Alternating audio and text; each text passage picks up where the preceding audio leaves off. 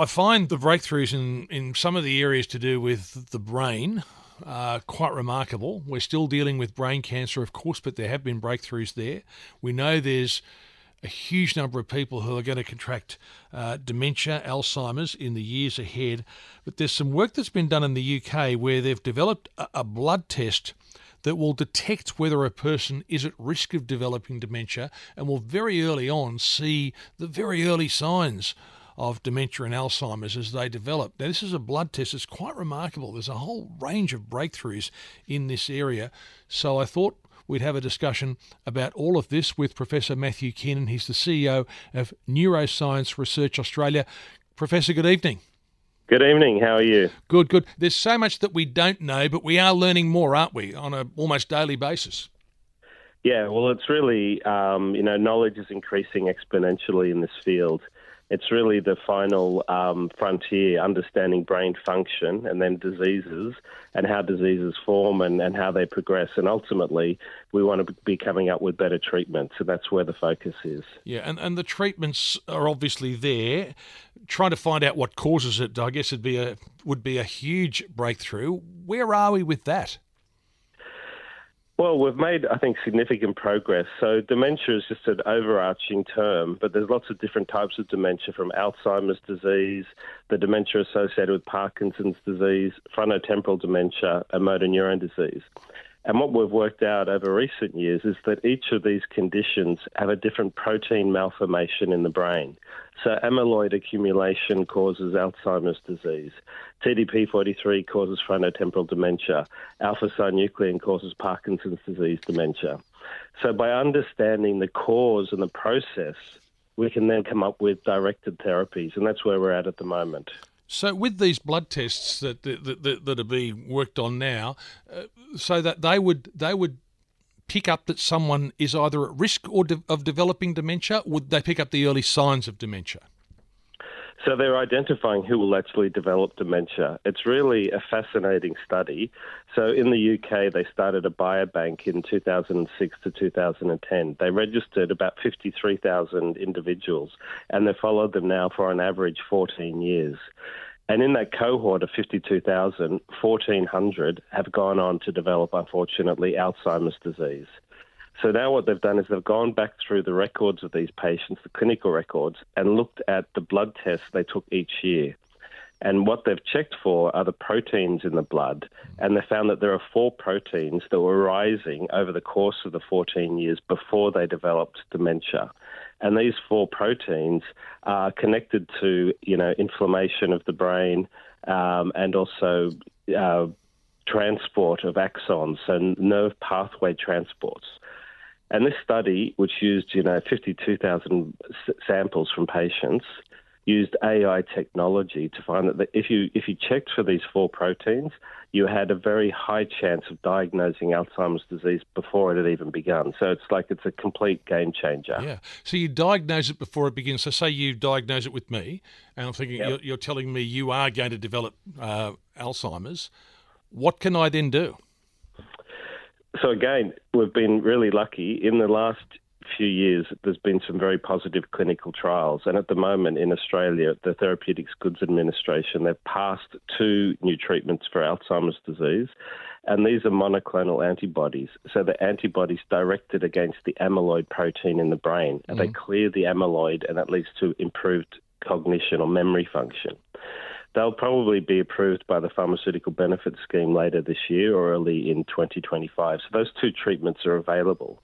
Now, if I said you're going to develop Parkin, uh, Alzheimer's disease in 14 years' time, we've got therapies that could stop it from developing, as well as these therapies now, which are used for treatment. Right. So I suppose in in the in the ideal world, we could say that you'll never develop Alzheimer's disease. That's what we're hoping for. Yeah. Obviously, we need to come up with that therapy. When do we start it? Do we start it a year before yeah. or three years? I mean, that's where the research is. Yeah. So just because there are treatments, but the therapies are different. Obviously, they're the therapies to prevent the onset or slow the onset of it. Uh, uh, uh they're still being developed, are they? Yeah, well, I think we'll be able to use these treatments. I mean, they're, they're treatments now, but we'll be able to use them in advance of the condition. And by using these protein markers, so neurofilament, neurofilament goes up in the blood before the disease begins. So if you had a risk of, of Alzheimer's disease, neurofilament goes up. You've done this test with your general practitioner. You should start treatment. All right. Someone's relatively young, they're sharp, they're bright. They're thinking, well, I don't need to go and get a test for this. So, how are we going to handle that?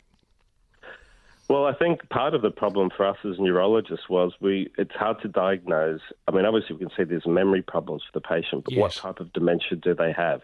An MRI scan doesn't identify the problem. It often just shows a bit of shrinkage. Now, what we can do is we think, oh, this could be Alzheimer's disease. As part of the blood test, we send them to the local pathology service. It comes back, and sure enough, these proteins are elevated. They're going to develop, they're, they're, either developing or they're symptomatic for Alzheimer's disease. So we have a blood test that will reliably identify patients with Alzheimer's disease. This is the sort of the beginning. So we're going to get much, you know, better technology, better tests, but this will likely be available within the next year or two in Australia, across Australia. So it's really quite, you know, a phenomenal breakthrough. Tremendous. And look, there's a couple of other things I want to ask you. We, we talk about Alzheimer's and dementia. Just explain the difference. Yeah, so dementia is an overarching term. The most common form of dementia is actually called vascular dementia. So people who have problems with blood pressure, cholesterol, um, and you know might be smokers, poor diet. That's that's a vascular approach, and you treat that by managing the vascular risk factors. Another form of dementia is Alzheimer's disease. Alzheimer's disease is linked to amyloid in the brain. Another form is Parkinson's dementia, which is due to alpha synuclein. So we're differentiating these different forms of dementia. Although for the layperson, it might seem the, the, the presentation is the same. The presentation might be, you know, forgetting things, um, not engaging properly, you know, finding themselves lost in the car park, you know, not being able to read maps um, these sort of issues, but they don't differentiate the exact type of dementia, and that's going to come through a pathological test like the blood test we're talking about. Now, neuroscience, of course, covers a whole area. We've got we've got dreadful conditions like Parkinson's, motor neurone disease. Um, is, is there the potential here to transfer this across to those? And that's exactly what will happen. So, motor neurone disease is another protein, TDP43, and there are studies going on now, monoclonal antibodies directed against TDP43 to clear TDP43 out of the brain and the spinal cord this biobank study, which has proved, you know, remarkable for Alzheimer's disease today, they're still accumulating patients. They they accumulated 1,400 patients with Alzheimer's disease. That's the most common form of dementia. They're still accumulating patients who unfortunately are developing or will develop motor neuron disease, and we need to get the numbers up before we can use this AI technology to come up with the breakthrough. But these are all going to follow. It's basically like a chain reaction. Yeah. We're going to see this translate across neurology. It's very exciting. What about brain cancer? We, we do read and hear a lot about uh, a lot of work being done in that area. Where would you say that stands? That's that's further back, but obviously we've all been seeing the the tremendous struggle of Richard Scolyer, the yeah. Australian of the Year, and he's using immunotherapy. So this is antibodies directed against his brain cancer. So yep. it's a similar type of science, and he's adapted that from melanoma treatment. So that was again immunotherapy. So I suppose Immunotherapy is our most successful treatment as a neurologist. When I started training 30 years ago, we had no treatment for multiple sclerosis. Now we have 14 registered treatments on the PBS scheme through Medicare for the treatment of, of MS. These are all immunotherapies. And now, when, when a person has their first attack of multiple sclerosis, like lose their vision or had developed, you know, numbness or tingling on half of their body, we can reset the immune system through this treatment such that they'll never have another episode again in the course of their life. So it's really transforming. Neurology has gone from a diagnostic specialty to a therapeutic specialty, and it's really fantastic to see yeah. the outcomes for patients. I have to say that uh, you know we often in the media try we jump the gun a bit and get very excited when there's talk of a breakthrough where it's in the very early stages, but overall in this field of neuroscience, as you've just described we're in a very exciting period, aren't we? Very exciting, and, and I think we're we're really fortunate recipients of the technology that's been developing in all fields. And then I think also the community awareness the community knows that these are horrible diseases. We don't want anyone to suffer with these conditions and their family members to be taken out, you know, looking after their, their loved ones. So we really want much better therapies, and we're seeing that now. It's really fantastic. Yeah, can I finish with this? Because as a doctor, you've been doing this for 30 years. Uh, I guess when you talk back when you started, how many times would you have said to people when they said, Is there anything you can do? And effectively, you've had to say, Well, not much. And these days, no. there's a lot you can say. Exactly. And, you know, we relied on the generosity of patients. We said, look, we can't do anything, but what we could try to do is work out why you've got the disease, how is it, how is it, you know, developed and how does it spread?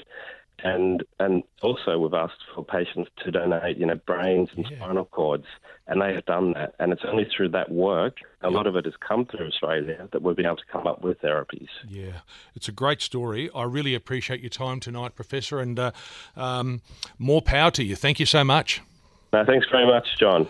There you go. Look, I, I, find all of that fascinating, and I just find that as breakthroughs and people like that that are doing such wonderful work. Professor Matthew Kiernan and they're the hope of the side. And if you hear that, people who've actually succumbed to these terrible conditions, who've given their brains to science, the old cliche, that work has led to these breakthroughs that will, before long, allow them to uh, treat these conditions and identify them much earlier, which is just fantastic. Really good news story.